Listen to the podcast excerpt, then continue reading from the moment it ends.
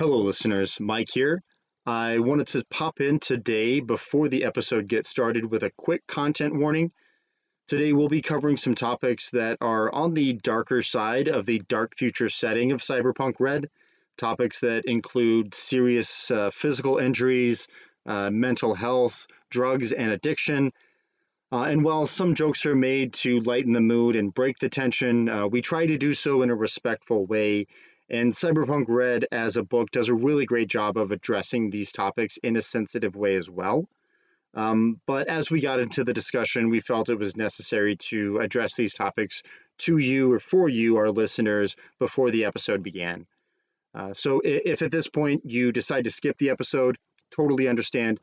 However, if you should choose to listen, uh, we hope you enjoy the show and our conversation.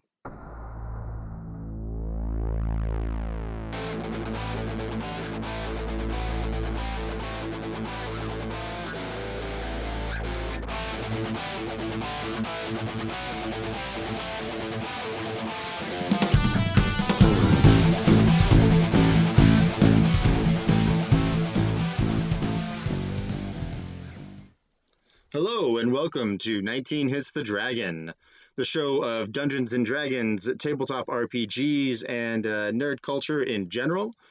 I'm Mike Daniel, joined as always by my co-host Rob Mackey. Rob, how you doing out there? All right, Mike. I'm not too bad. I uh we I uh bought a uh, new set of pants for myself this week because uh yeah, in quarantine, as I'm sure a lot of our view, uh, list, I almost said viewers, which is incorrect. That would be incorrect. I mean, I suppose they can watch the uh, the time, like the time code increase, uh, but probably doing better, better things with it. Or like if I don't know if you're somehow listening on the, to this on iTunes and you open like iTunes Visualizer. I don't know if that works with podcasts. That'd be interesting to to see that would be interesting to see. But yeah. anyway. but yeah, I um yeah, it, as I'm sure a lot of our listeners can relate to, uh, boredom eating has been up about 5,000% for me in quarantine. Absolutely. So I kind of needed new pants, and mm. I'm kind of ashamed how much I like the new pants. how are you doing? I'm, I'm doing good. I also could use some new pants. I ha- I'm down to like two or three pairs that actually fit regularly. Um, though I have been in pajama pants almost constantly, so it hasn't been a huge issue. But for instances when I do need to put jeans on, yeah, options are low. So, you know, might be time to invest. Sure. Yeah. Perhaps indeed. Buy Levi's. No, not a sponsor. Not even a little bit. Um, but uh, we are not sponsored by any major or minor pants purveyors for that matter. not, not a one. Uh, but yeah. Uh, yeah, so today we are actually going to continue our conversation about Cyberpunk, uh, Cyberpunk Red, that is, uh, the tabletop RPG uh, designed and produced by R. Talsorian Games. Uh, we've been talking about p- for the past couple of weeks here. It's super great, and since we got a little bit rushed at the end of the last episode and didn't get to like fully explore some of the things that I wanted to talk about um, because we got sidetracked as we always do. Um, so we're taking another week to uh, dig into that a little bit more, um, talk a little bit further about uh, kind of the uh, the trauma and healing side of things, and some really cool aspects and mechanics of the game related to uh, your character's health and, and mental health as well, because really, you know, your mental health is your your your health. So, yeah. Mm-hmm especially in the dark distant future where shit is fucked. Yes, in the far off future where corporations rule the world and the government is ineffective and people have to scrape by. There's nothing at all like the the uh, present that we live in. It's a totally yeah. totally fictional setting, by the way. Yeah, I don't know how you could get I, could, I don't know how you could get a different impression. Gee. Hmm. anyway, uh, anyway, yeah. So we're we're going to talk a little bit more about uh, Cyberpunk Red and the trauma and uh, healing aspect of things. And as a matter of fact, the chapter that we will starting uh, be starting off with is called Trauma Team, uh, with a subtitle of "Because You're Going to Get Shot a Lot." Yep. so uh, yeah, we talked a little bit last week about like some of the uh, the wounded states, uh, you know, lightly wounded, seriously wounded, mortally wounded, uh, and uh, the difficulties associated with being in those states, as well as um, having to heal from those uh, and risking potential critical injuries as well uh, that are all pretty brutal. I mean, it can be anything from, you know, losing a limb, uh, having collapsed lungs, uh, spinal injury. Yeah, it's it's pretty rough, and and the injuries to the head can be even worse. You know, losing eyes, getting br- uh, brain injury, like brain damage. Uh, it's pretty rough. Yep, sure is. And uh, I think uh, very tellingly at the start of this chapter, there's a sidebar um, with brief advice on how to handle player death, Mhm. which is like allegedly pretty frequent. I think these are both um, kind of good sets of advice in the sense that it frames it as like, listen, um, your players should understand that like death, uh, quick death, in the quick and unexpected death is extremely on the table, Mhm. and your pl- you should do your best to prepare your pl- players for that uh, set of circumstances. Um, and there, um, and it suggests both that um, players at least be thinking about um, what kind of character they would replace their current one with in the event of their untimely demise, Mhm. and also kind of l- a bit of like, does it say the word steeling? In terms of like, as in steel, like in to steel yourself or something, I forget exactly. Uh, yeah, let me take a, a look through. So, I mean, it basically, um, I can't see where it says like steel yourself, but essentially it, it does say to, you know, uh, psychologically prepare players to expect death. Um, basically, uh, you know, what Mike Pondsmith calls the samurai do not fear death option. Um, so, you know, just kind of knowing that your your edge runners and your letting your players know that your your edge runners are putting their life on the line in a very literal sense. Um, so you know, ki kind of having this idea, and again, sort of going back to the core principles of creating your characters, of you know, living on the edge, and um, knowing like you kind of are preparing yourself to go out in a blaze of gr- glory if it comes down to that.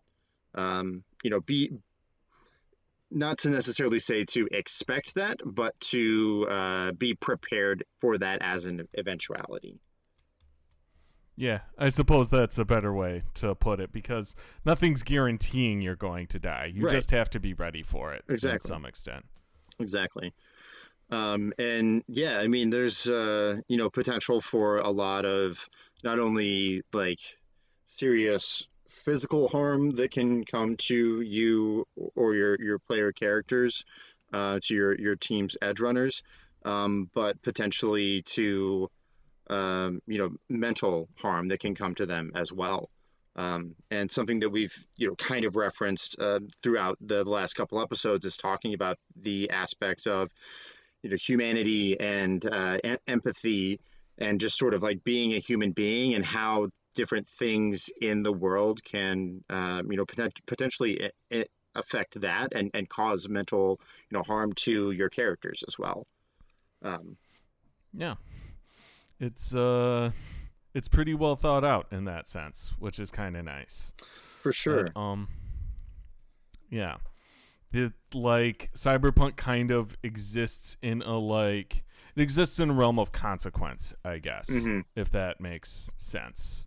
Like your actual you can you can acquire um critical injuries. Maybe Mhm. that's not the right verb. Accrue, acquire. Yeah. Yeah, so, somewhere in there. they can certainly, uh, you can have them befall on you. I'm not sure if I'm quite saying that right either, but yeah. uh, yeah, you can Yeah. you can get seriously your your character can get seriously wounded. Um, hmm You can get seriously wounded, and you can get uh, addicted to drugs, and you can get dissociative disorder, and you can Mhm. get cyberpsychosis, and you can also get addicted to drugs. I said that, yes, yes, That like there's like there are a lot of potential like there are just a lot of potential consequences for these sorts of things in a way that Mhm. they're kind of spelled out in a way that isn't you don't always see in a lot of games. Obviously, like if you think not to bring everything back to Dungeons and Dragons, but Mhm. like in Dungeons and Dragons, like some I've seen or rather I've heard of people like kind of um stapling on like sanity mechanics and things like that to Mhm, it. mhm. And obviously like Call of Cthulhu games are famous for having that sort of thing as well. Yep. But like think about like you can go like in Dungeons and Dragons, if you're going on a dungeon sprawl, you're like you're doing some messed up stuff probably in Mhm. a way that isn't necessarily addressed. Right. In Cyberpunk, that's not how it works. Everything has potential consequences um for yourself even if you succeed. I guess cuz you could yeah, we'll get into it a bit, but I Mhm. think there's some fascinating ways this is like implemented and broken down. For sure. Um, so yeah, I mean, we've talked a lot about g- getting injured. We sp- spoke at a little bit more length last episode as well about the different types of, of injuries and stuff, and um, the states uh, of being injured. Um, but we didn't really get the chance to talk too too much about the how you get healed from these injuries, and you know, physical as as well as mental. So that's some of what we're going to break down here uh, today as as we talk. Um, so as far as you know, um, stabilization and, and healing, I think we touched on this some. But when you're in these various wounded states of you know seriously wounded or mortally wounded, um, there are ways to stabilize your characters if you have someone that well uh, pretty much everyone is uh, going to be somewhat uh, able to perform first aid. It may not be great but they have the ability at least. You you know it's kind of required to at least put two points in there as as many other skills. Um so that's that's kind of your your first way to stabilize yourself and to begin the healing process. Um so on, you know, kind of the standard uh, wounded states, if you're lightly wounded, then the first aid DV to beat is 10. If you're seriously wounded, then the DV to beat is 13. And if you are mortally wounded or nearly near death, then the DV to beat is uh, 15. So um, basically, the what you're rolling is a tech, first aid, or paramedic skill plus a D10 um, and you're trying to beat those uh, difficulty values, those DVs that I just mentioned there. Um, so with that, like you get stabilized, and if you're mortally wounded, which means you're at or below zero HP, um, you get brought to one HP and go unconscious. Um, Yes. from there, And it's worth- yeah. Sorry, go ahead. Well, I was just saying, gonna say it's worth noting that if you are trying to um, patch yourself up in this sort of situation, keep in mind once you cross that seriously wounded threshold, which is when you're at um, less than half of your hit points, um, that's when you start taking penalties to your own stuff. So those difficulty values are climbing up, and your ability to handle them yourself is uh, going down Right, at the same time for sure. which uh, makes things fun and complicated. Yeah, absolutely. So if you're trying to patch yourself up from a seriously wounded state, you have a minus two to that. Uh, and if you're in a mortally wounded state, you have a minus four to that because those are the penalties that you have to all actions in those states, healing yourself being included in that. So For yeah. sure. And I think that's a good per- preservation of verisimilitude, as Mhm. it were. Yeah, Because yeah. if you think about it, like, that makes sense. If your like thumb is hacked off and you're trying to like bandage it up, you're gonna be doing a lot of like going, "Oh shit, oh fuck," and Mhm. also you don't have a thumb. So right. know. So it's a little bit easier for someone who is not mortally wounded or not seriously wounded to be able to uh, administer that aid to you rather than you to yourself.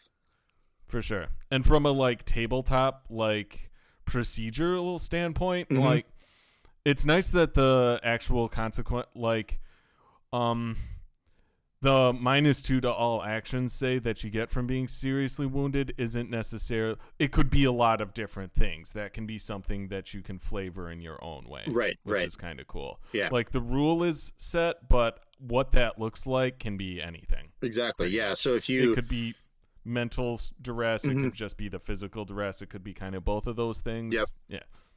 Absolutely. I was just going to say, like, if you had received some sort of, uh, you know, critical injury, even one that's maybe not as bad as the others, like, you know, it can be like a cracked rib or, you know, a sprained uh, muscle, stuff like that. Like, that still could be the thing that's imposing that minus two or minus four on you.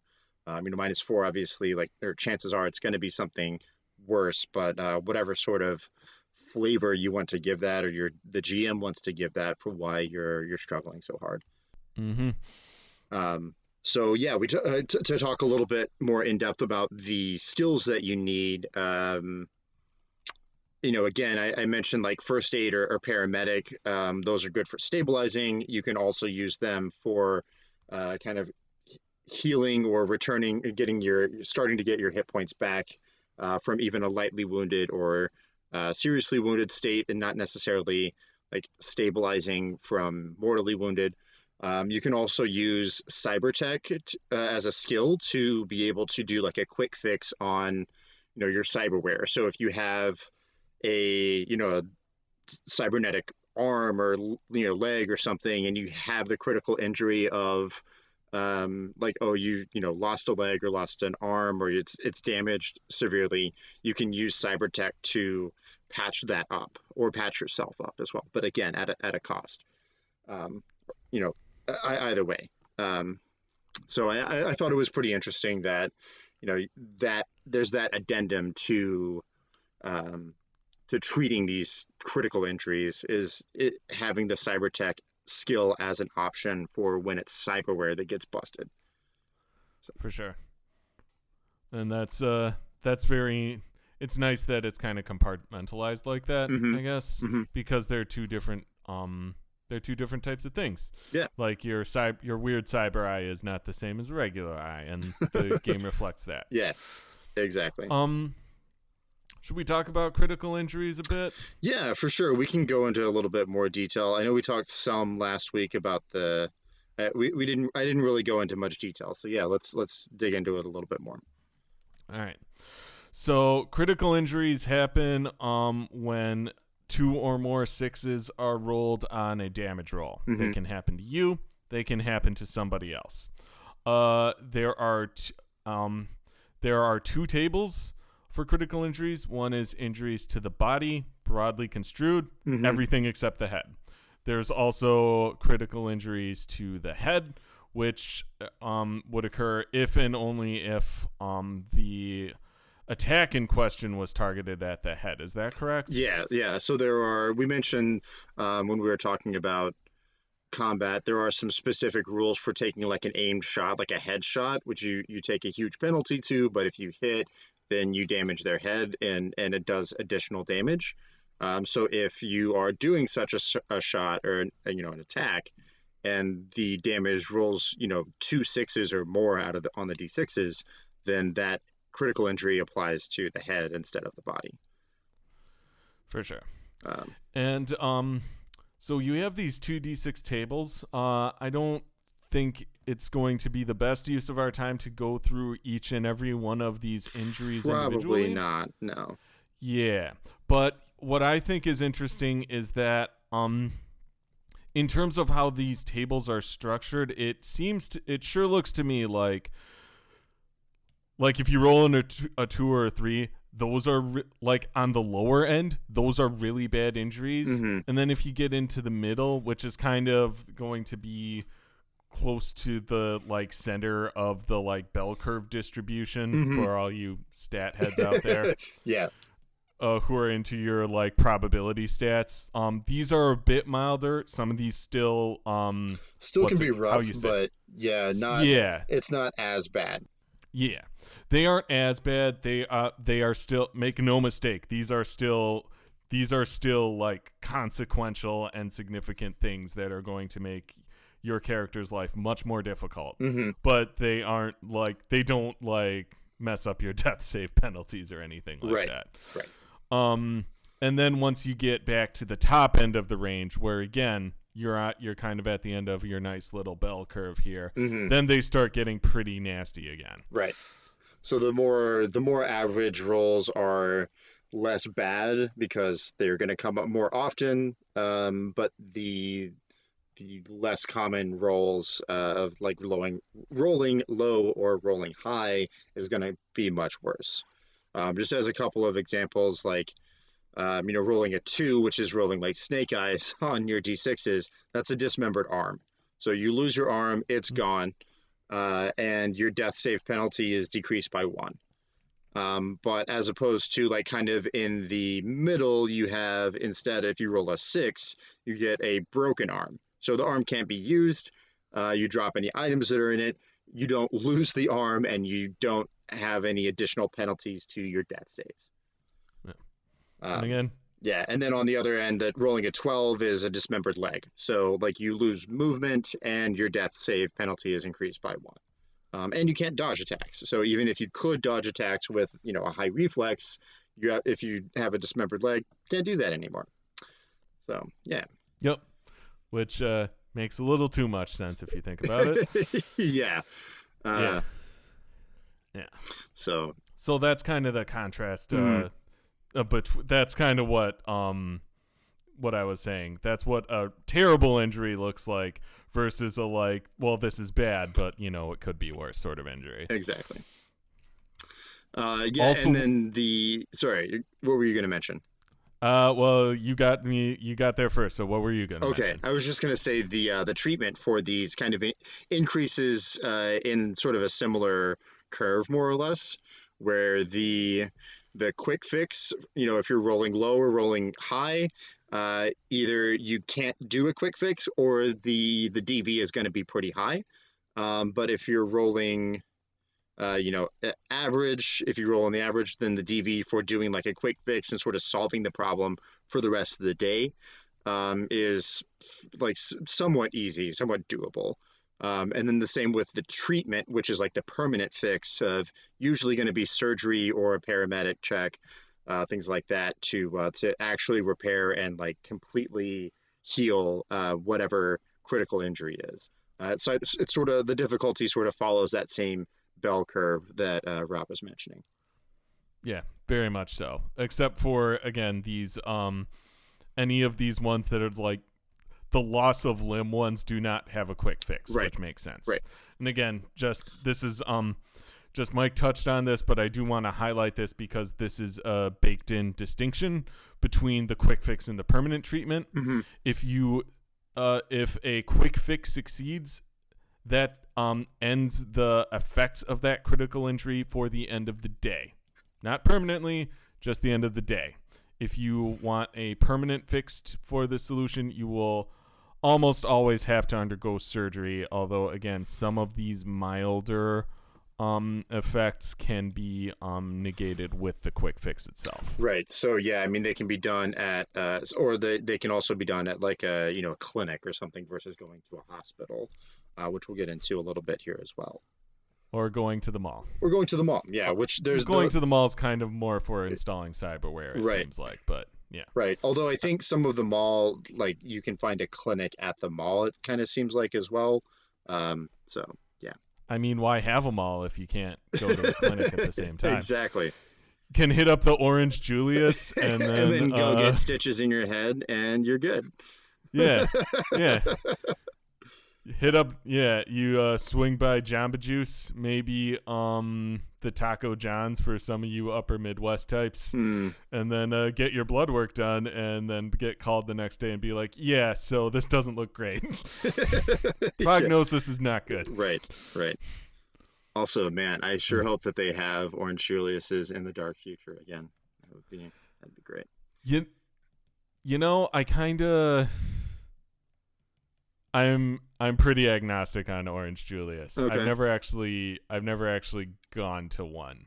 I've seen them. It was. I know they exist. Mm-hmm. I can confirm their existence. I yeah. cannot speak to their quality. It was a thing in the '90s when I was a kid, mostly when we would go to San Antonio because I like I was born there and we would go back there occasionally. That's where I would find them. So it was like a treat to me at that point, um, which is probably why I associate good feelings with Orange Julius.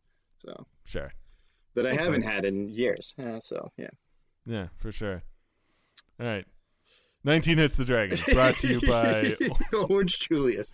brought to you by the fucking Orange Julius in San Antonio. Yes. I'm sure there's just one. It's There's fine. Probably only it. still just one. Yeah.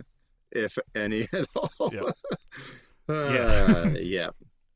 Hashtag not a sponsor. Anyway, All right. moving on. Uh, Moving on. yeah. So, So, yeah, this uh this head injury chart looks um well, it is kind of worse. There's a similar sort of distribution, but I'm seeing a lot of more of uh, base death save penalties increased. mhm, for sure. Yeah. And- it, instead of having like, you know, four or five, one, two, three, four, five. Yeah. Five slots for the body. For the head injuries, is it three, four? Oh, it's four. Okay. So there's one fewer with the increased death save penalty. Anyway, uh, yeah. Still pretty rough. Yep, not great. Don't get injured in the head. It's bad yeah. Who would have thought head injuries are bad? But again, we see kind of the verisimilitude uh, baked into the uh, the mechanics and the rule system here, right? Like injuries to your body are are bad, and they can be really bad, but injuries to the head are often worse. Um, Yeah. So yeah, there is very there's very few things that could be considered a head injury that also don't put you in mortal peril. Yep. Which is kind of how real life works, yep, as it turns out. indeed. Um, yeah. Who so knew? don't get hit in the head. Yeah, That's for sure. yeah, some sage advice that we bring you here at 19 Hits the Dragon. yeah. Don't get this hit in the you head. can't get this shit anywhere else, people. like, I know what you're Uh. thinking. You're sitting and you're sitting on your commute from like your bed to your desk, and you know you fire up your uh, you fire up your tunes, thinking to yourself. Man, what would happen if I got hit in the head really hard? Would I be okay? And you just don't know. And we're here to clarify things and bring you the guidance that you need to protect your neck. Yeah. All right. Moving Okay. on. Moving on. Um, so yeah, we talked a little bit about kind of the skills and the increase on you know the difficulty values uh, uh, that you're trying to succeed on in order to heal. Um, something worth noting that you know when when you heal, it's not like you're not just getting all of your hit points back right away. And there's no, as I kind of mentioned last uh, last episode, there's no like healing potion mechanic, right? You you get a number of hit points equal to your body stat uh, every day. So if you're seri- again, if you're seriously injured, you know, or mortally wounded, then it's going to take a long time for you to get uh, back up on your feet and be at, at full health. Um, Mm-hmm. Yeah. You're not you're not just gonna be able to sleep that off and go back out on another job the next day. Right. That's yeah. not happening. you don't you don't get all your hit points back from taking a long rest, right? Like yeah.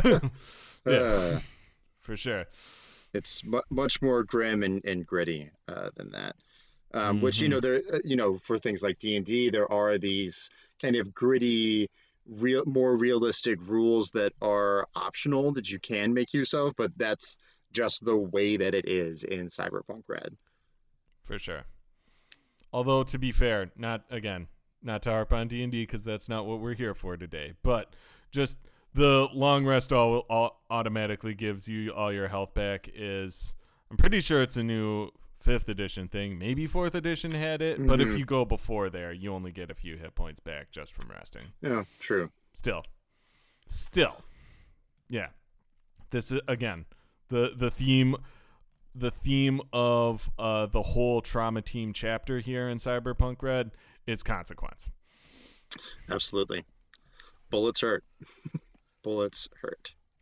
Yep. Uh, so yeah, talking a little bit more about uh, healing though as well. So one thing that's kind of neat uh, and also very uh, pointed is that if you have money, you can get good healthcare. um, so, What? yeah, who would have thought? Yeah. No way. Yeah. um, but yeah, I mean, like, like, yeah, obviously, if you're going to the hospital or if you're going to be getting, you know, even patched up at a clinic, there's going to be a cost. But uh, interestingly, there is an option where you can buy these trauma team uh, packages, essentially, where you know if you spend five hundred dollars a month or a thousand, well, five hundred bucks, euro bucks a month, uh, or a thousand euro bucks a month, then you can get these uh, packages where you get better healthcare, essentially. Um, you know, you have the silver package, which is 500 EB a month, and the exec or the executive package, which is a thousand EB a month.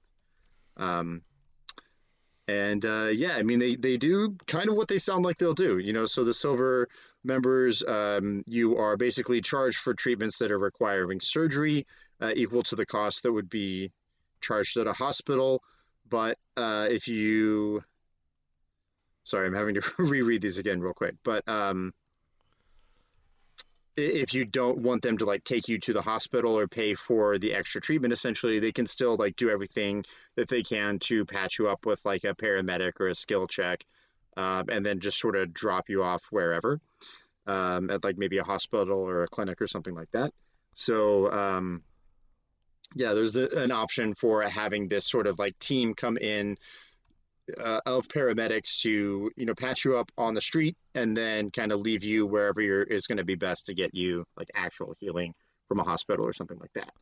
Um, or you can just kind of pay extra to uh, or like pay for the cost of treatment that would be required for them to patch you up or do give you permanent treatment on the spot more or less um, and then Sure. the executive basically the the money that you put into that covers the cost of surgery so if the trauma team has to perform surgery or you know any any uh, like severe uh, for any severe injuries or critical injuries then um, you don't pay any extra on the spot they just come and you know pick you up patch you up uh, and so forth um,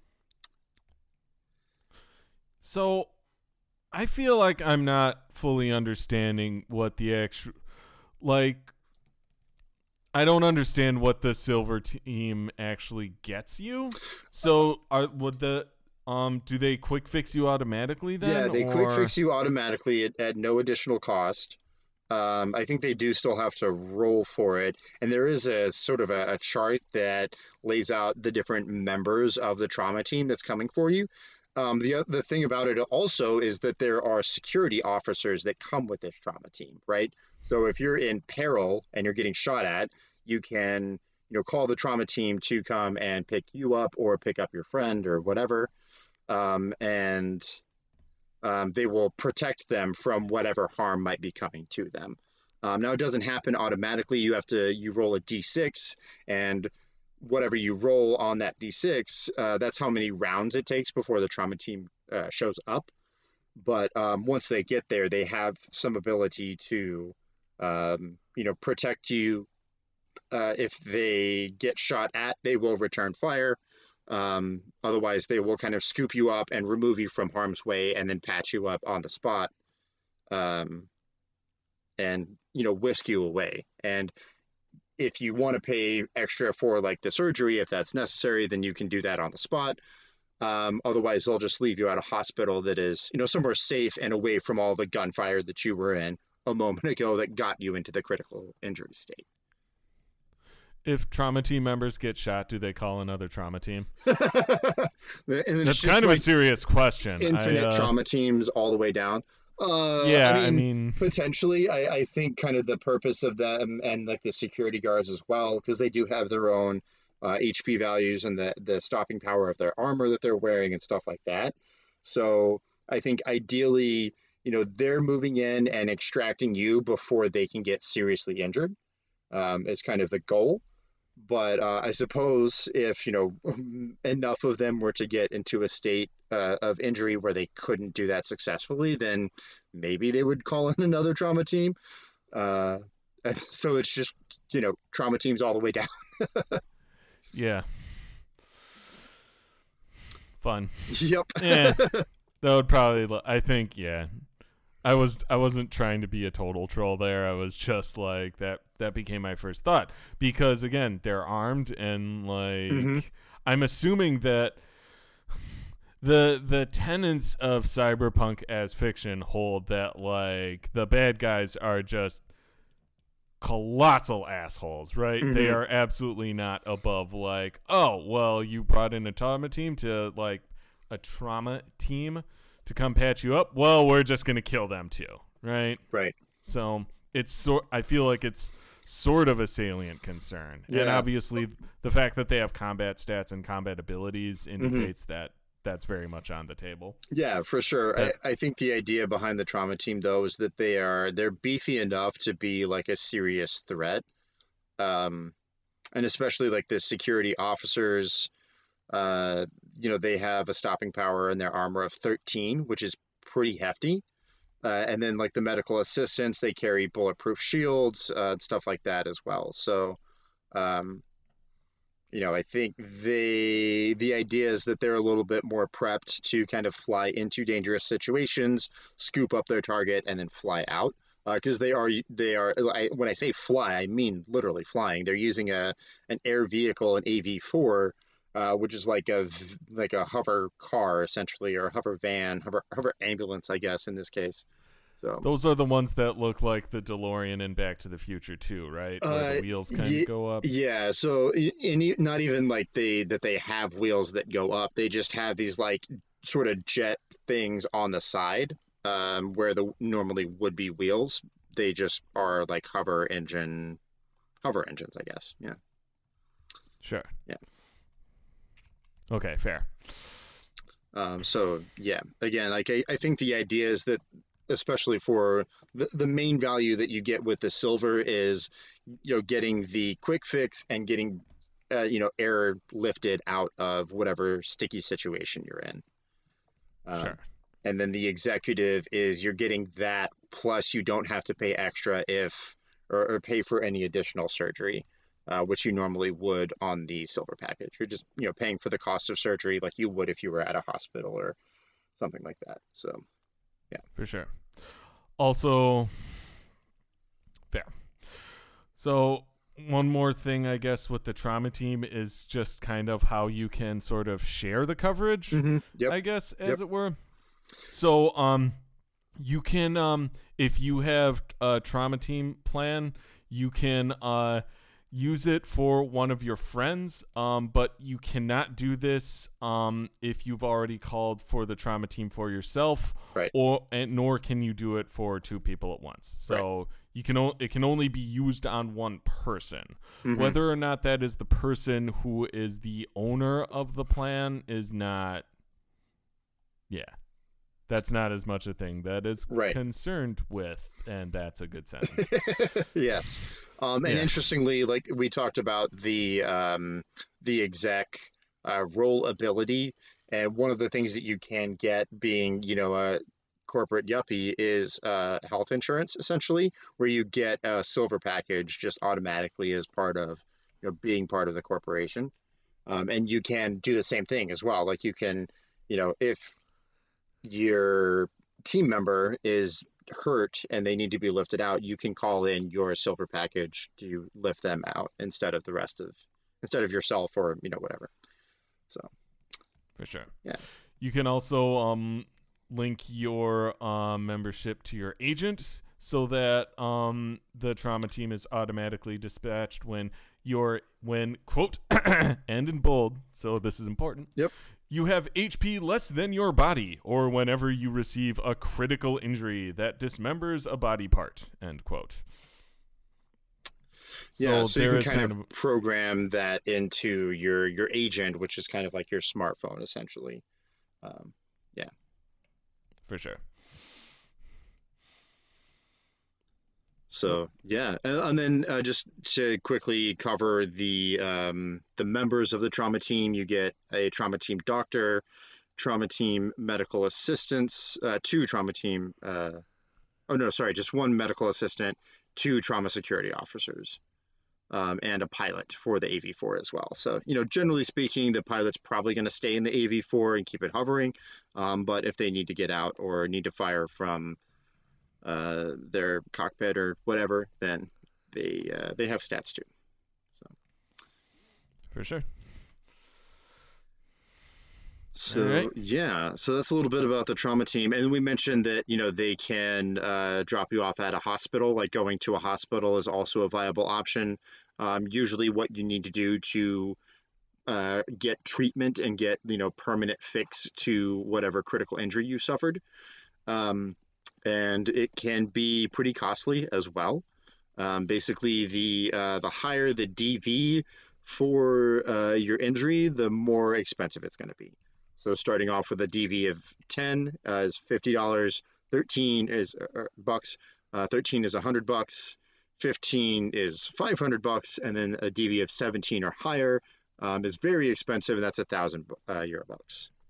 For sure, but this is basically this is a kind of one chart uh, fits all situation in terms of like right. hospital services. There's no there's no itemization here. Mm-hmm. It's just purely based on the DV of the injury in question, which is all specified earlier in the chapter mm-hmm. under the critical injuries and the stabilization tables and all that stuff. Right.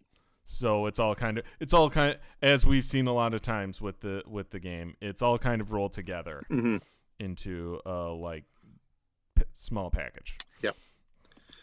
Um, yeah, everything kind of fits together. Um, and interestingly, uh, just talking about like you know getting treated for injuries and stuff like that something that is sort of specified in in this section on the hospital is like okay so you're essentially have the ability to replace limbs with other like actual limbs uh, you're essentially getting a cloned limb of yourself or you know maybe from a, a cadaver or something along those lines so um, yeah. Essentially, yeah, like there, you know, there is an advanced enough medical technology that, uh, you know, harvesting organs or uh, you know limbs and things is uh, not really something that's done anymore as far as like you know people become organ donors when they die that's not really a thing because you can just kind of grow a new one and it's cheaper to do that so for sure i think that this uh this paragraph here, um, it strikes me as very much. I don't know if this is true or not. This is speculation. Mm-hmm. It seems like it's kind of a, maybe a throwback to like rules in previous versions mm-hmm. where there was mm-hmm. more like, oh, well, you need to like harvest an organ from a cadaver or something mm-hmm. like that. Yeah. And now it's kind of like explaining why that's not necessarily a thing anymore. Okay. Yeah, I could see that as a you know uh, potentiality. Uh, again, yeah. I haven't read any of the older systems, so I wouldn't be able to say for sure, but I can see how you would glean that. So. Yeah, I, I, mean, this doesn't even. I don't know that I'd even call this an educated guess. That's just sort of the vibe I get. Mm-hmm, mm-hmm, mm-hmm. Note that I made jazz hands when I said vibe. I think you have to. For say, all you viewers at home. I think that's the law, right? If you say vibe, you got to do the jazz hands you gotta do jazz hands. Otherwise, how can you how can you throw out a vibe if you're not doing jazz hands, man? Exactly. yeah. Uh, yep. Don't um, be ridiculous. yeah.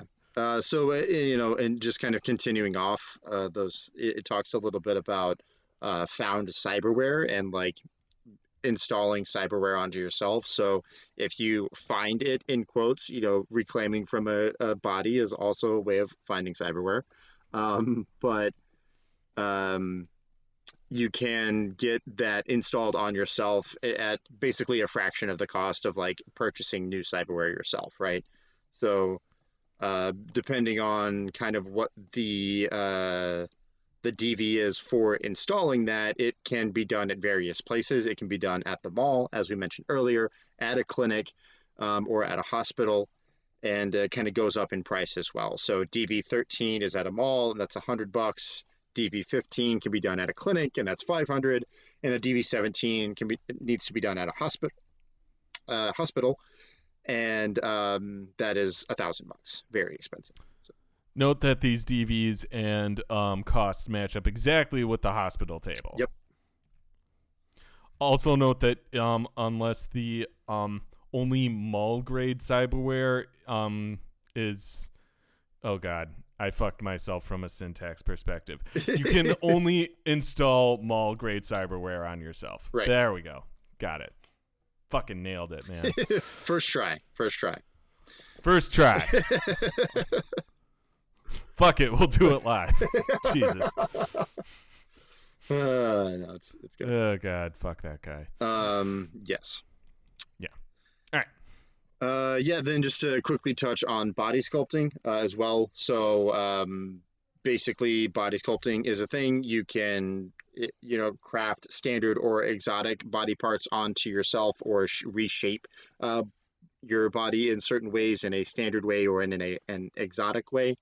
Um,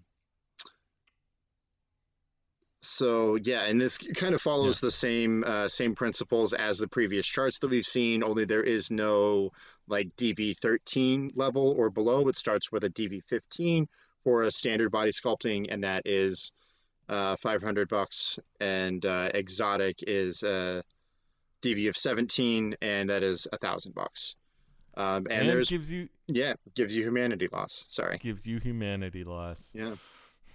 Yep, because you're like giving yourself like a dorsal fin or whatever. Right. Again, if you're seeing the body as a thing, then there's you know humanity loss that becomes associated with that, and it's pretty steep as well. 46 humanity loss is pretty steep. That's really something. That level of humanity loss is like you know the Borgware that's kind of completely reshaping your body as well.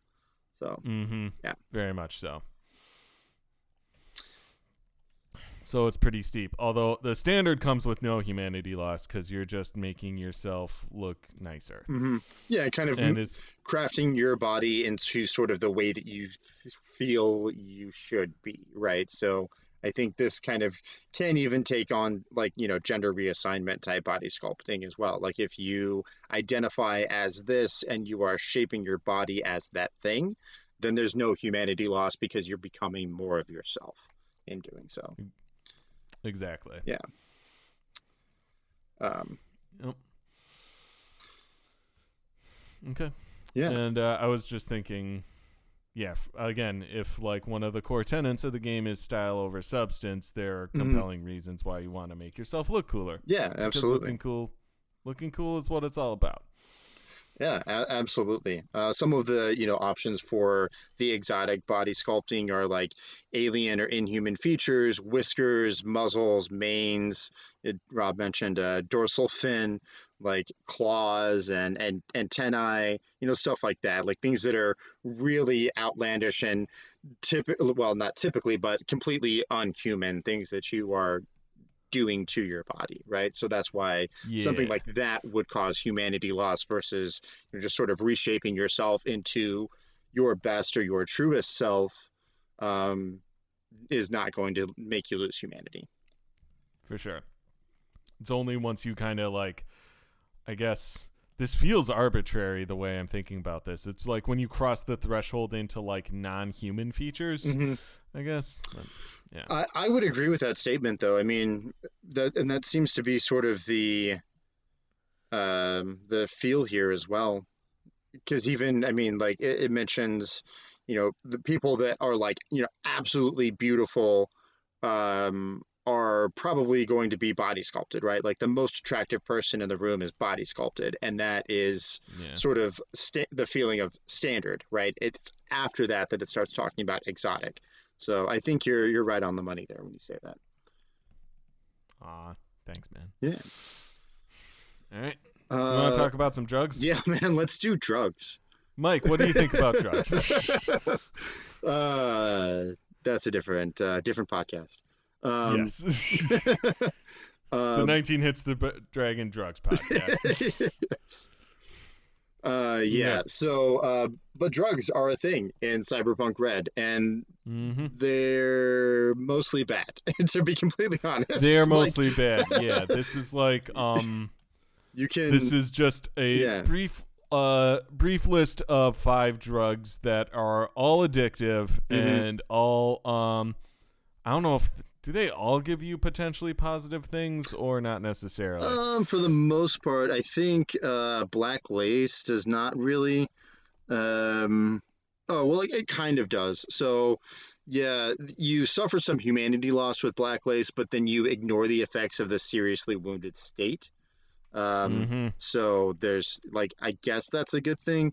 Everything else seems to like the the primary effects are mostly good and don't incur anything negative with the primary effects, but then the secondary effect that will kick in if you get addicted to that is bad. Um, For sure. Yeah. Also, PCP is okay. Mike Daniel. You heard it here first. That's not at all what I'm saying. Uh, sorry, Uh, man. Not I- not I'm even a little bit. I shouldn't Don't have thrown you under the in my bus like that. Don't put those words in my mouth, Rob. I know, I know. I'm sorry. No, it's it's all good. It's all good. All in good fun. Um, but yeah, basically there are. So I mentioned like the black lace. That's kind of like a um, like that removes the debuff from being seriously injured. Um, but there are other effects that are kind of uppers for the most part. Like you increase um, your your int score or your int uh, stat.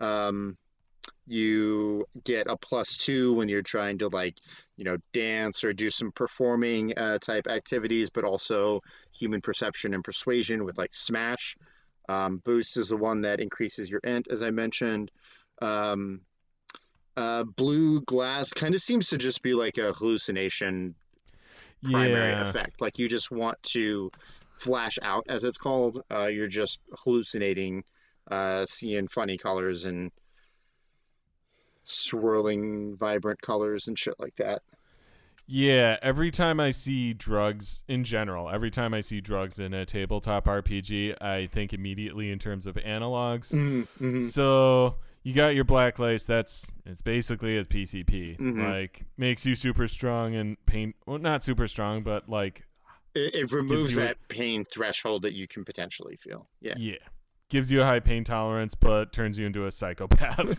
yep Um, blue glass seems kind of like, in terms of like, it's a hallucin, it's an hallucinogen. Um, eh, but um, can cause flashbacks if you do get addicted. Mhm. Um, by the way, um, addiction is done.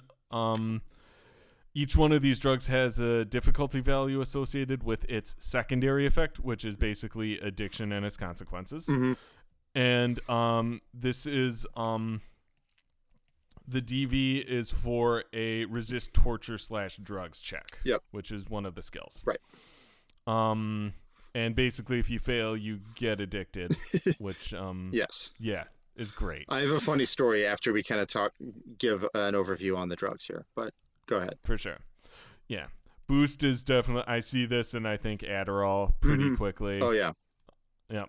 Um, and then Smash is kind of a super booze sort of situation. It seems like more yeah it's kind of like uh like ecstasy or molly or something right where it makes you really good at like dancing uh, but also makes you very convincing and uh, if you do like an acting check and stuff like that so Sure. Yeah. That's fair. I it suppose gives you I the didn't feel think. goods Yeah. I suppose I didn't think of it that way just because um the description says quote yellow foamy and sold in cans everywhere, which Uh, immediately like yeah. But you're you're right. a bit there more is- it's it's kind of a, a mix of the two right like you know Yeah. super alcohol but also kind of has some of the effects of like a like ecstasy Yeah. type drug there's definitely some MDMA in the DNA here that now For that sure. I'm taking a look at it. And then last and not least is synth coke, which is an analog for heroin, obviously. Yeah. uh, i'll take it back and get you some heroin yeah. um, but no it's uh, synth coke obviously being cocaine Yep.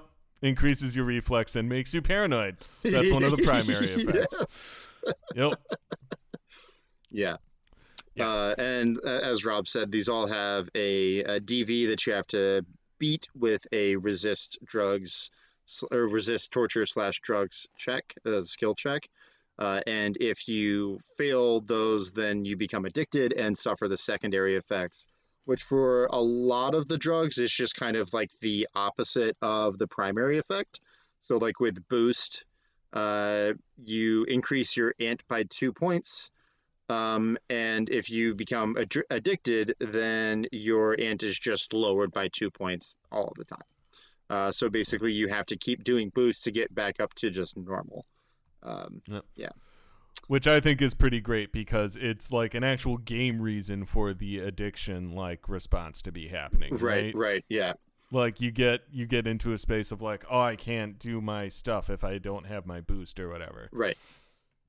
Yeah.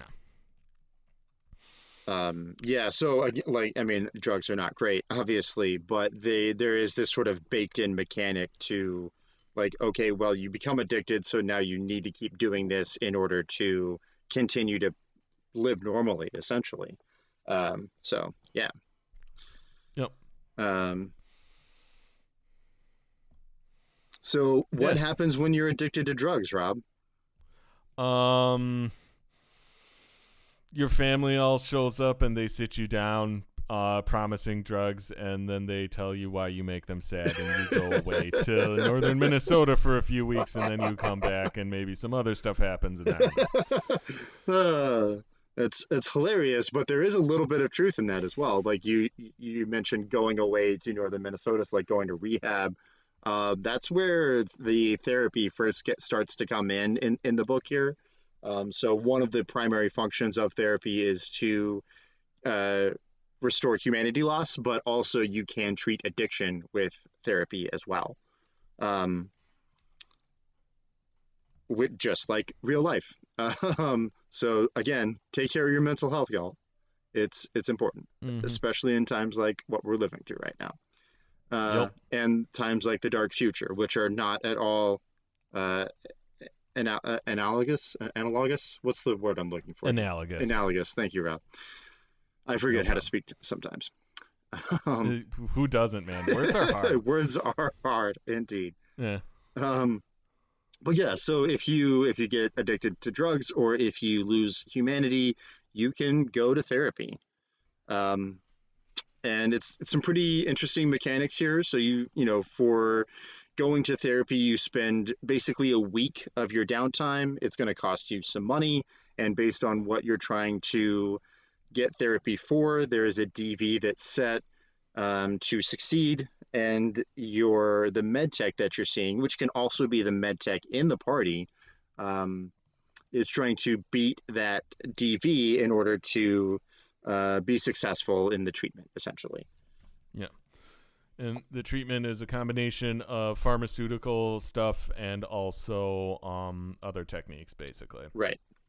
Yeah. Um, there are three categories of therapy. Um, mm-hmm. There's um, uh, there's standard and extreme humanity loss therapy. Mm-hmm. Those are kind of those are pretty much the same in kind. The difference is just one of degree. And there's also addiction therapy. Mm-hmm. Correct.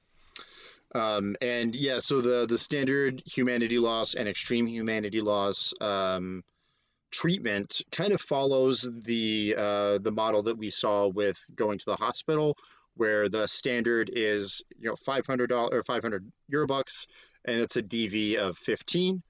Um, on a success, you get two d6 humanity back. Um, though it is important to note that humanity cannot be fully regained without the removal of cyberware. So uh, basically, you know, each piece of cyberware will decrease your maximum humanity by two. Um, so for every piece of hum- of uh, cyberware that you have, you know, you can only get up to, um, you know, that times two minus your total humanity, kind of standard as far as like what your empathy score um, says that it, it should be. Um, and then with extreme humanity loss treatment is kind of similar. The DV is higher. It's a DV of 17, costs a thousand bucks, um, and you get 4d6 humanity returned um, on a success. And again, it's like a, a week of intensive psychotherapy, uh, counseling with your therapist, potentially using pharmaceuticals as well um, to to treat this hu- humanity loss for you. And um, worth noting, um, couple things. Addiction therapy then is uh, it caught it's one week of therapy only takes care of one addiction. mm-hmm. and um, relapse is also possible. Basically, um, if you for one year after your addiction treatment, if it's successful, which hold that thought. If it's successful, if you do whatever you were addicted to again within that year, you just you become addicted again, basically, mm-hmm. automatically. Yeah. You don't yeah, get a you, check. You fail the roll against the secondary effect without rolling it, essentially. Yep, it's just that's what it is. Yep, it's a done deal. And um, yeah, when I said hold that thought, I meant it because um, these are all kind of expensive things. But if mm-hmm. the DV check fails for this therapy, um, yeah, you're out a week of your time and however much it costs. Exactly. Uh, that, and the that, med tech still has to to spend their money on like uh, the materials that they used in you know your treatment as well, uh, and all of that gets spent and used up. And if you fail, then it's all gone and all for naught, essentially. Yep. So, yeah. Which uh, would suck. Yes. Also, note that yes, the med te- uh, if your party does have a med tech, that med tech can do this therapy, mm-hmm. just not on themselves. Correct. Yeah. So you can't do therapy on yourself, which is uh, again pretty realistic. Um, yeah. You can be the greatest psychologist in the world. You're, if you're having, you know, issues yourself, you're not going to be able to heal those yourself. You need some outside influence there. Um, mm-hmm. And uh, real quick before we kind of move on to uh, the next uh, topic here in, in the trauma section, um, I did want to tell a quick story because we uh, I, I, started playing Cyberpunk Red with my Monday night group, and uh, the exec uh, made a character choice that he is going to do drugs. Um, so he took Boost, and he has put so many points into being able to succeed on his resist drugs slash or resist torture slash drugs uh, check that literally the only way he could fail is by rolling a one. Um, and his the first time he did boost in game, uh, the the GM made him make the check for it, and he rolled rolled a one. Uh, so yep. not only did he with that he got you know a 16, which would be like below um, the the uh, effect the DV. Uh, but then because he rolled a one, he had to roll another d10 and subtract that. So he ended up with a roll of an eight on something that he should have, you know, like a plus plus 15 or plus 16 uh, too, essentially. Uh, so yeah. yep. You can plan I, I, and prepare and try and you know uh, steel yourself as much as possible. Um, but uh, if you do drugs, there's still a chance to be addicted to them. Yeah. I said yup not because I was there. I was not. But just because I was like, I feel like I can sense where this may be going. Yep. yeah. Uh, yeah. So, uh, just an important note: uh, since you're using a D10, uh, that instead of a D20, that means that a critical failure and a critical success as well uh, is going to come up twice as often. Yep. So math. Yeah. It's nuts. yep. uh, so yeah. Uh, do we want to talk about cyberpsychosis now and depersonalization? This will be we a should, fun topic. It is a fun um, topic. We should probably, you know, um, pick up the pace just a touch. For sure. No, that's fair. Just a skosh, as it Where were. Where are we at? Oh wow, we've already been recording for a while here. Yeah, we've been going a bit. Yep. Um, and this is all I don't want to say like it's above my pay grade exactly, but mm-hmm. this is like actual heavy psychological, mental health, serious like real life stuff. For sure. Kinda. For sure. Uh, yeah, um, I mean, definitely. Uh, I feel like we'll we'll probably circle back and put a content warning at the beginning of this episode, just because we are dealing with some uh, some heavy topics here. So yeah. Um, yeah. Which, if you're listening to this, you probably already heard. Anyway, uh, yeah. so yeah, just to, to quickly kind of touch on um, the aspects of cyberpsychosis and and uh, you know the mental trauma aspects that are put in, into the rule set as well. Um, basically, you know, if you if you keep losing humanity, then there is a very good chance that you will become sus- susceptible to cyberpsychosis or you know fall into this world of, of cyberpsychosis um, mm-hmm. and and psychosis in, in, in, general which there are you know some some rules here for um, basically you know if you get to the point where your your empathy is equal to two um, or lower, you're going to be at a point of having like borderline dissociative disorder. There's actually a list of um, uh, a list of elements of psychopathy from the Harris psychopathy checklist, which was kind of the uh, I, I, did some research on this, but it was essentially like the initial compiling of aspects, uh, like personality aspects of a psychopath. Um, and there is like it's been upgraded now and changed around a little bit, but there is uh, in the rule set here a list of uh, I think about ten or so uh, different elements or personality traits that um, are common to psychopaths. Um, and if you're at the point of your humanity, or sorry, your uh, empathy being two, you're starting to display some of those at a humanity of one. Um, you have dissociative disorder eh, slash borderline psych, uh, cyberpsychosis and you exhibit at least three of the traits from this list very strongly. Um, and it says, you know, do your best to role play. Um, mm-hmm. If your mm-hmm. humanity becomes, or if your empathy becomes zero, you have cyberpsychosis, exhibit at least five traits from this list, and do your best to role play accordingly. Beyond that, having negative humanity um, alongside zero empathy, you are you know fully overwhelmed by cyberpsychosis and you turn your character sheet over to the gm and you're an npc now uh, and roll yep. up a new character. And um, you're gonna be dead soon. right. Yeah because yeah you've uh yeah. Uh, um yeah it, it, it, cyberpsychosis generally implies like the you know violence as well and just sort of you know not really having a, a, any cares left for yourself as a person so it says like death is a very typical outcome because you're gonna you know do something that gets like uh, the the SWAT team called on you essentially. Um, capture and rehabilitation are rare. It says so. Yeah. Yeah.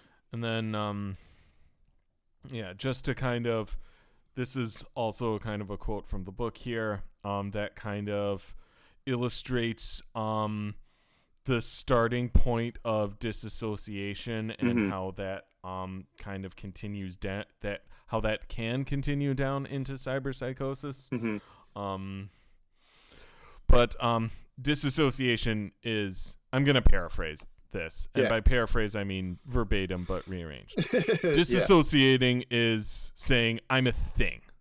I'm not necessarily a person. I'm just a thing. I'm like a meat sack in like whatever. Right. Right. And then psychopathic tendencies are everyone else is a thing. When you put those two attitudes together, that's when you get that's when you get cyberpsychosis. Right. Basically. Which is, you know, if I'm a thing and everyone else is a thing, then why not just kill any of the things that get in my way of what I want? Um, yes. Yeah. Um, yeah, and you know, just another story from my Monday night game uh, when we got into our session zero and um, we were you know rolling our characters up um, our tech had sort of loaded himself up with uh, cyberware and was at the point of like I think he had maybe two hum- uh, empathy or maybe even one. Like he was in a really rough shape. Um, so yeah. The the GM like when we realized that was like, hey man, like if you do this. Like, I'm not going to stop you if you really want to do this, but just know that you are a breath away from becoming an NPC and, and going completely psycho, uh, psychopathic, literally. Um, and you know that could very easily happen to your character here. And uh, so the character, the the player at that point decided to kind of hit the reset button on his cyberware and uh, do it a little bit better so that he hadn't lost quite so much uh, humanity and didn't put on so much gear from the beginning, um, so that he was in a rough state to begin with.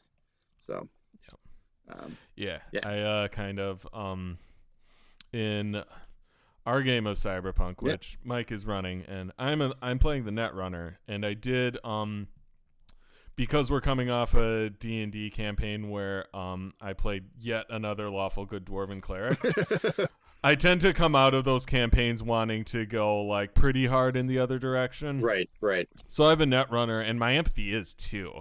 And like I'm kind of without getting too much into it because this is a lot of stuff I haven't like decided on, mm-hmm. I guess, is mm-hmm. like I kind of like I realized once we f- finally started playing that like I have like a choice to make about how n- about like this character and how nuts this person I actually want this person to be basically. Mm-hmm. Which is kind of like it's very like it's freaky to think about kind of actually yeah. because yeah. Um yeah. It's a yeah. This is all again, this is heavy shit. This is yeah for yeah. sure. Also, one last thing, I guess, on this um, section um, before we duck out mm-hmm. um, is there's kind of a sidebar um, about uh, this is kind of a this is great broader advice for any GM really. Mm-hmm. Mm-hmm. There's a broader conversation about um, a concept uh, known as lines and veils, which mm-hmm. I had never really heard of um, exactly, but basically um line a line is something that um your players are just are not comfortable with and don't want in the game. Right. That's a line. You do, so don't put that in your game, right? Mm-hmm. A veil is something that um can be referenced, but you should always but needs to be done like obliquely, right. basically. Right. Obliquely and not directly. Mm-hmm. So Using I yeah. yeah, I, it's like these safety tools. We've talked a little bit about them previously and that you should use them, but this is a really great way of kind of breaking them down of basically like a hard limit versus a soft limit, right? The the line is the hard limit. That's a line you do not want to cross and your players don't want you to cross. Um, whereas the veil is sort of a you know a soft limit, like you can broach these subjects, talk around them, uh, if something gets brought up that might lead to a line, you can just fade to black and you know come pick up later on. Um, yeah, and these are things that you can kind of talk with your your players about as well. You know, kind of get their hard and soft limits or their lines and their veils before you start playing. Like kind of in, in a session zero is really a good time to have that conversation. Um, and it, it can be something that you do in private as well because you know these for hard sure. lines you know they might for a, a, person they might it might not be something that they're comfortable talking about in front of the whole group right so you can have Definitely. them message you privately or talk to them in private you know individually with all of your players um, however is is best for you but it's definitely something that you should address uh, prior to starting the actual campaign. So either in session zero or between session zero and session one. Yeah. And that's that's exactly it. It was just a really um it was a very like um direct way to think about that sort of thing, which can be it can be hard to broach into like a session zero even with the best of intentions, I think. Yeah, absolutely. And, yeah.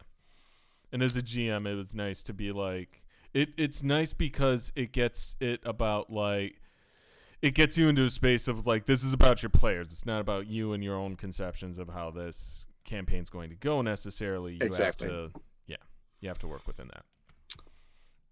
Exactly. Um, All right.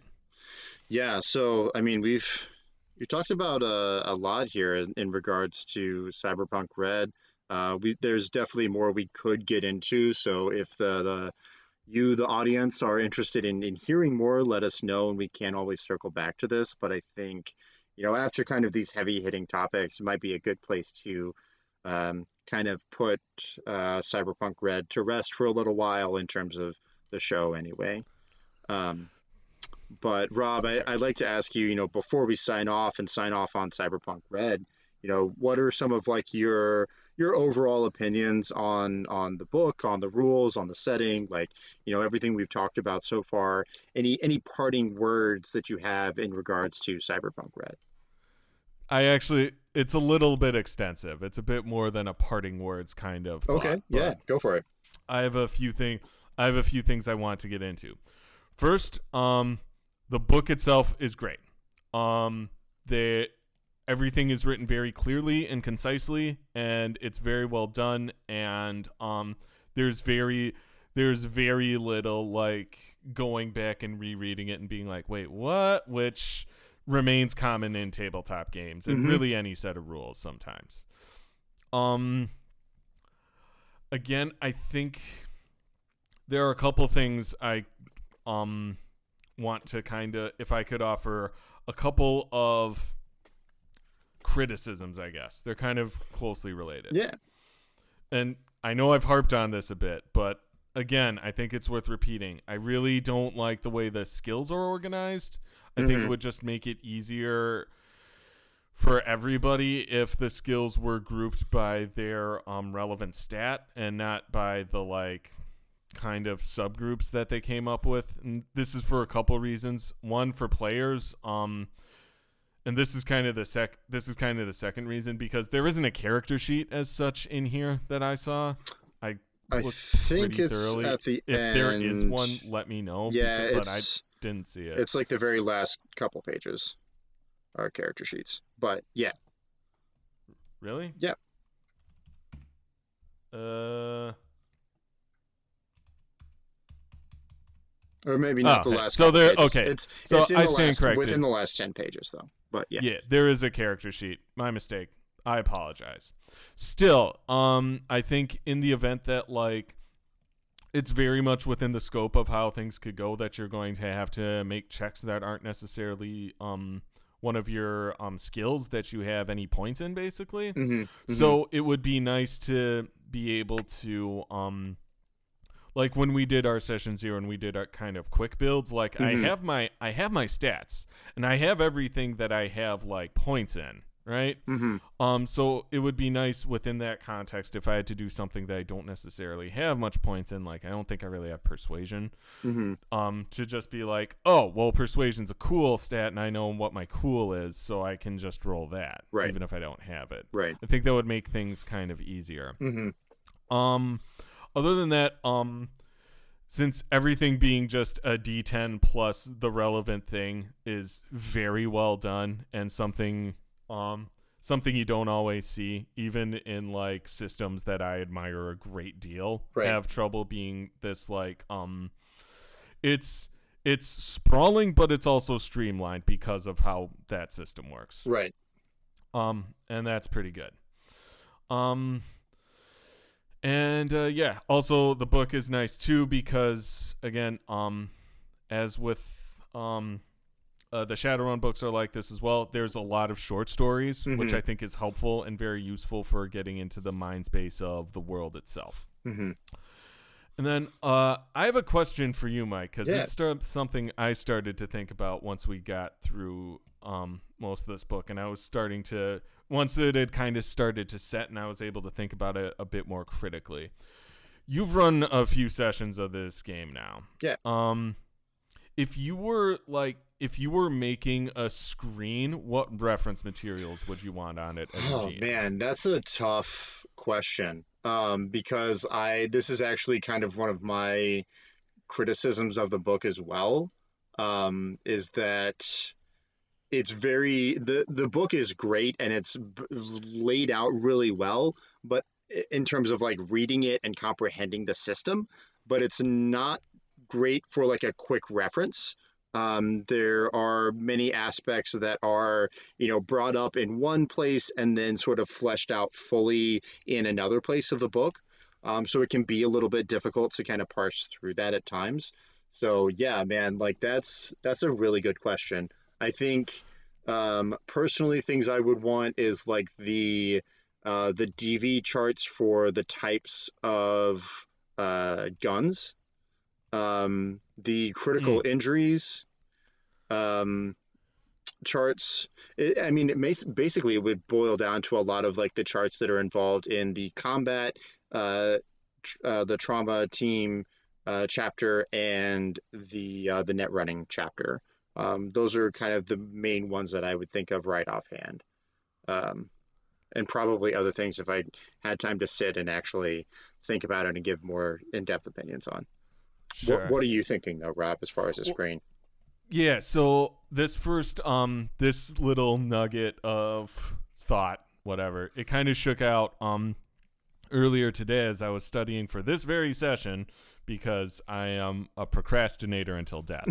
but um because when I was looking at the trauma team, I was like, man, this is kind of complicated. How would I like my options are to like memorize this or like I don't know, just have it ready for quick reference. And then I was like, well, if you had a screen, you could just have it on there so you know kind of what they have and what their stats are. Yeah. So that's kind of where that was kind of my starting point is like just the trauma team table, what Mhm. that looks like. For sure. Um, I think probably the um. Let's see. So the lawman can summon goons. Yeah. Um, what was the other like goon summoning um role ability? Uh, there were a couple. So uh, yeah, let me actually kind of scroll back up here. So, do do do. Uh, do do. Mm. Uh, let's see. So, oh, the uh, the exec, the lawman, and uh, yeah, I think those were the ones that kind of get the most Yeah. teammates with them. Yeah, the execs the exec maybe not so much because that's kind of its own thing and it can Mm-hmm. look a few different ways and you like you have your team member at least semi permanently. So Right, maybe not right. that one. but, But the definitely the lawman lawman. table, yeah, I- well, if you have a lawman in the group, then it yeah, it would be super vital. Um, Yeah. Also, the so later on, the thing- things that we haven't really talked about is like some of the aspects related to running the game. Um, there are some nice like sheets uh, or like NPC stat blocks, more or less, um, for kind of the different types of NPCs. And then when it talks about um, you know the different types of encounters you can build, it uses a lot of those as reference. So I think maybe one panel just kind of being those of like a DM or GM screen, um, having all of those stat blocks on it because they are pretty concise and much smaller than Yes. the um, the actual character sheet would be. So yeah, for sure. Yeah. Um yeah. Um I don't want I wouldn't want it to be all stat blocks, but you Mhm. could get a lot of stat blocks in there. for sure, And I think um just a general um like kind of the general repair table, I Mhm, guess, mhm. As well as the um what's it? Uh the like the kind of the hospital and cyberware installation tables and that Mhm. sort of stuff Mhm. in there too. So For I'm sure. not just looking that up all the time. And a lot of that do the repair tables like do those sync up with the same is that the same like DV10 as 100 or Uh, I think they all kind of fit together. Yeah, using sort of the same um, same cost for the the Sure. DV levels. So Yeah. And then oh yeah, that's the other thing. The like equipment and gear like Mhm. um DV and cost table. That would be nice too. for sure. Um Yeah, they're actually so there is a table at at some point where it's like um, kind of listing the types of costs from like you know everyday, which is like twenty bucks, all the way up to very expensive, which is a thousand bucks. And there's a nice uh, chart of them somewhere. I don't remember where that is exactly. Probably in the the chapter, the New Street Economy, where it's talking about uh, prices of of stuff specifically. Um, yeah. Yeah. Yeah. So there's that and probably just probably just the list of skills as well. hmm Just so I have that. hmm Um, I was thinking maybe because um, we didn't really talk about net running in depth, but uh, just know that um, kind of the net running DVs are a bit different, just because you're rolling just your interface. Right. Yeah. Um, so certainly the lower, DV, um, yeah. as a consequence, DVs tend to be a bit lower than a lot of other things. mhm. Um, because you're not adding any other stat. It's Right, you're not adding like rating. you know potentially a plus ten or whatever unless you're really high ranked in the uh, the interface. It's yeah, going to be anywhere from like four to six potentially for the most part. So For sure. Yeah. And so those would maybe be nice, but I don't think I would need those. It was just kind of a thought I had because really, honestly, like if I have a net runner, if I'm running a game and there's a net runner in it or a team member that does net running or any of that, like I'm prob that's one of like any like net architecture that the players are likely to go through is something I'm going to be totally planning in advance. Right, right, right. right. Like I'm I'm going to be picking all that in advance. So maybe I don't need that as much. Mm-hmm. But yeah, that was kind of that was kind of my thought is just kind of quick stat blocks um for anybody that can be that is kind of at the party's call and then Mhm. um just other quick reference materials. for sure. Yeah. Yeah, uh, as I said, like that's really my biggest criticism of the book is that it's difficult when it comes to being a quick reference. Like it's it's really easy to learn and it's as you mentioned Rob, the the system all fits together very nicely um, in a very streamlined way that it makes it easy to learn and easy to play ish. I, I mean, there's again, there's a lot of variance, but it all sort of fits in the same, like mechanically together very well. Um, but as far as running the game, like I definitely, a- as you've seen, uh, you know, it can. It's like, okay, well, let me take a second to sort through the book and figure out, you know, how we do that exactly. Um, Yeah. because it, it it can be difficult to kind of find things, uh, you know, find the right spot to give you the right bit of information that you need at the time.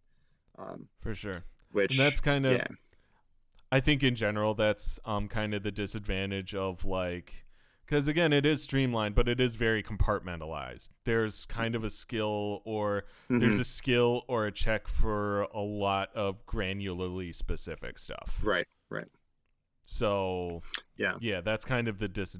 While this is well done within that, that's still kind of the just the general disadvantage of that kind of rulesiness, for sure. shall we say? Yeah.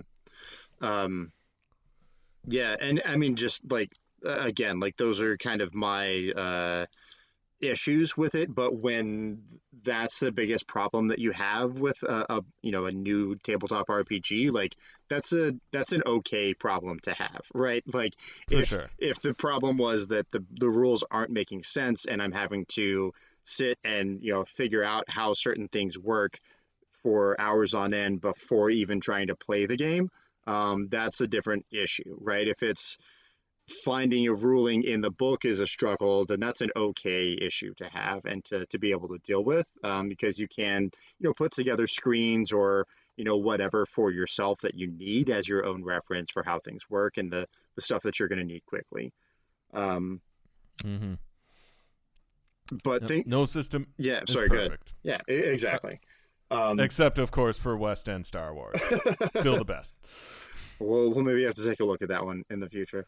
Yeah, well, Um, we'll have to we'll have to find it. They did a reprint. They did like a 30th anniversary reprint a few years ago, and hopefully that's still readily available. We're getting off topic. Yeah. Eh, anyway, I, I did want to mention a few things that I do really love about this the the book and the system as well. Um, just to kind of echo what Rob had said. Again, it all fits together really nicely in a very easy to learn way, in a very streamlined way, um, so that you know even if you don't know something right offhand and you might need to do a you know a little bit of research, you can still probably like have an educated guess on what that's going to look like just because everything is packaged together very nicely uh, mechanics wise. Um, also, for a game called Cyberpunk, it is cyberpunk as fuck. like, you really feel the genre baked into the game itself and into the mechanics of the game, uh, which is awesome. And um, again, the writing is really great. Like from the small little quips that we've read, you know, quotes of in the book, uh, and the sort of short stories and side stories that give you examples of what you know a cyberpunk um, story kind of looks like and feels like. That's all extremely well written. Um, they do a lot of really great, really progressive stuff in terms of like taking care of your mental health and how different aspects of uh, you know, cyber tech and the dark future can affect your mental health. Um, things that aren't really seen in any other game that I can think of right uh, right offhand. I'm sure there are some that you know are, are lesser known that explore those uh, those those types of things. Um, but uh, yeah, it's it's really well done and addressed really well, and um, just like kudos to R. Talsorian Games and, and Mike Pondsmith and everybody involved in, in putting all of this together because it's it's really awesome to see. And as someone who cares a lot about mental health and uh, you know, I, I work in the mental health industry as well. I'm not as like a psychologist myself or anything, but just you know involved in that industry. Um, or not industry, but I even hate that it's called an industry. But yeah, you, you know what I mean. Yeah. Um, yes. But in, in that aspect of the world, I that's you know where I, I make my living. Um, so just to see a system sort of take that that kind of care uh, in regards to mental health that's not really seen elsewhere is really awesome. So yeah. Yeah. Hundred percent. Yeah. It is good to see. As somebody who is like not that involved with like mental health in like a um kind of work a day, but you know, like I've had my depression problems certainly, and without getting too Yeah. much into it, it's always been something I've had to like manage, right? And I think Mhm. it's and it's something I'm used to seeing not being treated well in a lot of respects, especially in like Yeah. cultural respects. And granted, Mhm. a lot of that has started to shift in the past um, decade or so. Let's say, let's Yeah. call it, but still, um, it's still nice to see it um, treated like seriously and with sensitivity and from a place of empathy, I guess. for sure. Empathy being the literal stat that you use, which is yeah, like, like I suppose. yeah, very very on the nose there, very pointed, and um, it's it's great. It's really great to see. Um, Mhm, so sure. yeah, uh, we we've talked at great length about this uh, this book and about this game uh, and the system. Um, and uh, yeah, just a, a huge thank you to R. Talsorian Games and Mike Pondsmith and everyone involved just for creating this because it's been really awesome for me to read through the last few months and awesome to play, you know, as a player and as a GM. Um, so yeah, if ho- hopefully you feel the same after these couple episodes of us kind of uh, going on in, in great detail about many aspects of the game that are, are really great. Yes, absolutely. Thank you, all guys. You guys did great. I shouldn't say guys. It's not very like. I, I always say guys in a gender neutral way, and it's Mm, it's yeah. yeah, yeah, it's a it's a tough one to break. yep, for sure. Um, especially me because I hate proper nouns. It's weird. yeah, Um, I, I'm lucky because I came from the south, so I just get y'all, which is very new, gender neutral. Yeah, Um, no, as uh, I um, this is a, this is an irrelevant story. Maybe we could we might just tell Hannah to cut this, but um, We'll when see. I was a junior in college, um, we had a um a couple of um professors um from a college kind of nearby here. I believe it's Grinnell College here in North Carolina, which Okay. is kind of by Greensboro, which in turn is about it's like an hour and change drive west down I forty.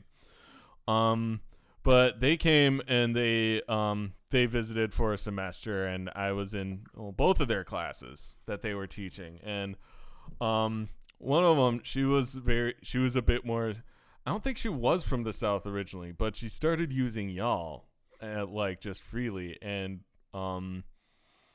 W- w- the- Which um kind of was cause for puzzlement, and, but Hmm. then she was like, "What?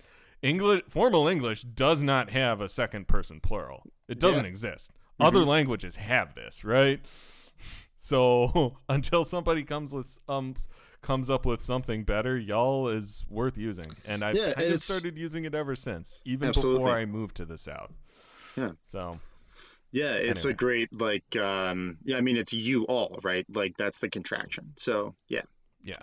Um we don't really have anything else that works better. And uh, and again, gender neutral. So that's nice. for sure. So yes, to Uh, everyone involved in the creation of this game, y'all did a great job. Pat yourselves on the back. um, enjoy the relaxing beverage of your choice. Um, Yes. yes, yeah. Um, Thank you. And yeah, to all of you who have gone on this journey with us over these last few episodes, thank you. Uh, hopefully, you've uh, enjoyed it as much as we have. Uh, if you did, and if you want to hear more about Cyberpunk Red, let us know. You can contact us a couple of ways. Um, where we are on Twitter at 19 hits the dragon. Uh, that's the number 19 hits the dragon. You can also email us, uh, reach us at 19 hits the dragon at gmail.com. Um, you can leave comments, uh, ratings, reviews, you know, whatever you can do from wherever you get your podcast. Lets us know if you like what we're doing, if you like what we're talking about and want to hear more, want to hear about, you know, different aspects of this game or other games that you're interested in, in talking about as well, or hearing more about as well, hearing our opinions on. Um, just, yeah, let, let us know what you think and, and what you want to hear. And uh, we can we can work that in. Absolutely. That sounds good. We want to hear from you. We want to hear your thoughts. We want to hear uh, what you like, what you don't like about the show, and what you want to hear more of. And yeah, absolutely. Um, and uh, yeah, a huge shout out as always to our editor and my lovely fiance Hannah Miller. Uh, she does a great job at uh, managing our, our madness here and bringing that to your ears. So thank you. For sure. And shout outs to Paul Mackey for doing the theme song which rocks. It does indeed. And is uh, I'm I'm told I did commune with the spirit of Ronnie James Dio uh, last week before uh, we recorded, and he he did uh, flash some metal horns, and uh, you know, then he launched into a whole thing about rainbows and dragons, and it lasted like 25 minutes, and it was awesome.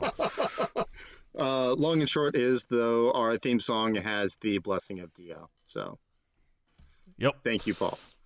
Yep. um, Thanks. Yep. Uh, but yeah, thanks for tuning in, and uh, we'll see you next week with 19 Hits the Dragon. All right, peace. Bye bye.